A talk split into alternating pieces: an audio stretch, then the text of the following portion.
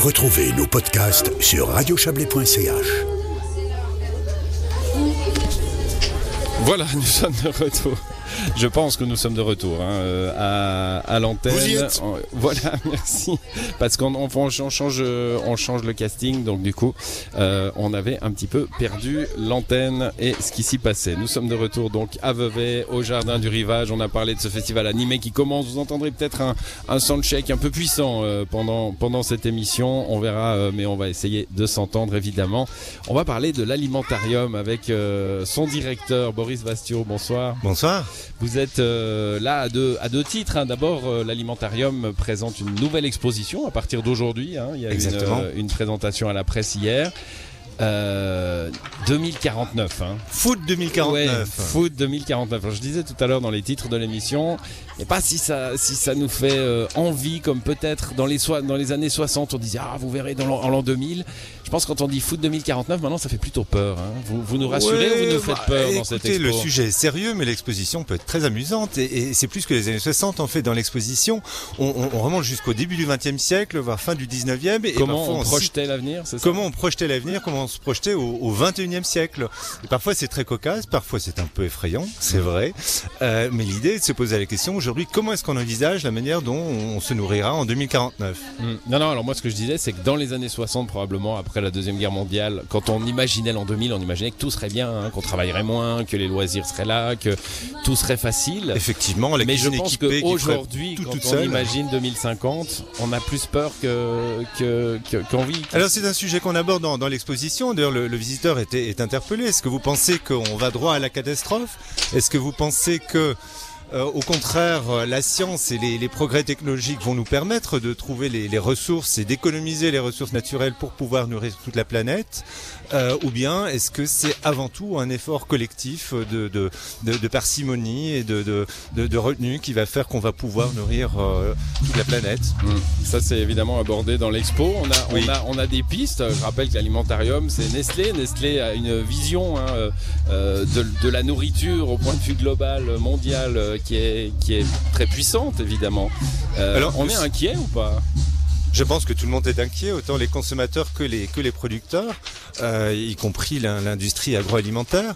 Alors nous sommes une fondation Nestlé, oui, mais on ne présente pas là un Oui, de oui, vue non, je sais, je de- sais. de- Ça, on le dit à chaque fois. euh, Et euh, oui, mais à, chaque- à chaque fois pour l'exposition. Non, non, non, non, mais je, moi je le dis à chaque fois, c'est- clair. Voilà, mais- ju- juste la, la, la euh, ce sont les visiteurs qui sont interpellés. Qu'est-ce que Mm. vous en pensez? Quelle est la société demain que vous voulez? Quel est le, le type d'économie que vous voulez? Quelle est la nutrition que vous souhaitez pour demain? Et les, trois possibilités que je viens d'évoquer sont là.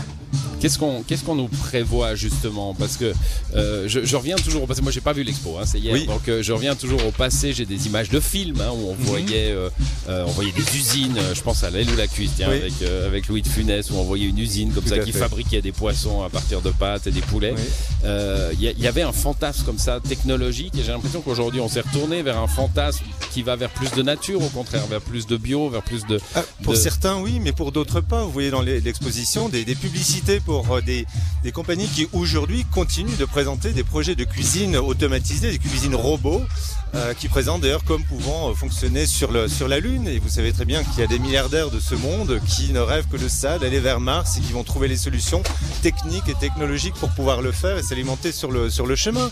Ce sont un peu des space cadets qui ne pensent plus à cette planète, qui pensent que l'avenir est ailleurs. Évidemment, une partie croissante de la population, notamment ici en, en Suisse, pense que l'avenir est autre. Ouais, aujourd'hui, euh, l'avenir, euh, bon, bah, nous on est du bon côté en même temps hein, de la planète, C'est très privilégié, dans, oui. dans le- les pays du Nord. hein, c'est Oui. clair quand on dit il faut faire moins, il faut faire mieux, Mm. etc. C'est très théorique euh, pour euh, allez la moitié, voire plus que la moitié de l'humanité qui elle doit juste avoir à manger. hein. Oui. Ça c'est quelque chose qu'on aborde aussi euh, 2049 euh, pour euh, l'hémisphère sud. Alors, il y, a- notamment la présentation de, de, la, si la perspective de la, FAO, la Food and Agricultural Organization, qui aujourd'hui euh, énonce 10, 10 principes qui concernent autant la gouvernance que l'économie, que la, science, euh, mais aussi la politique.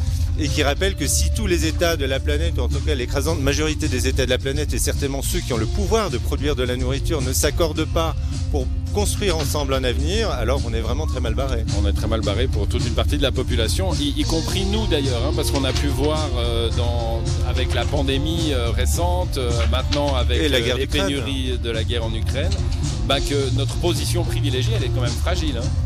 Elle est fragile. Maintenant, on a toujours une longueur d'avance, si vous voulez, et des réserves qui sont incomparables comparées à d'autres pays, que ce soit l'Inde, la plupart des pays d'Afrique ou certains pays d'Amérique latine.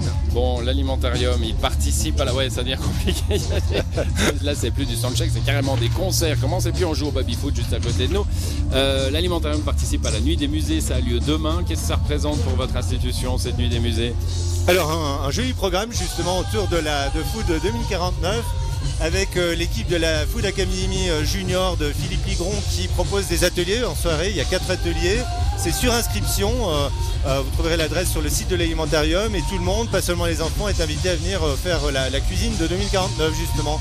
Imaginez ce que vous pourrez éventuellement emmener avec vous dans l'espace en 2049.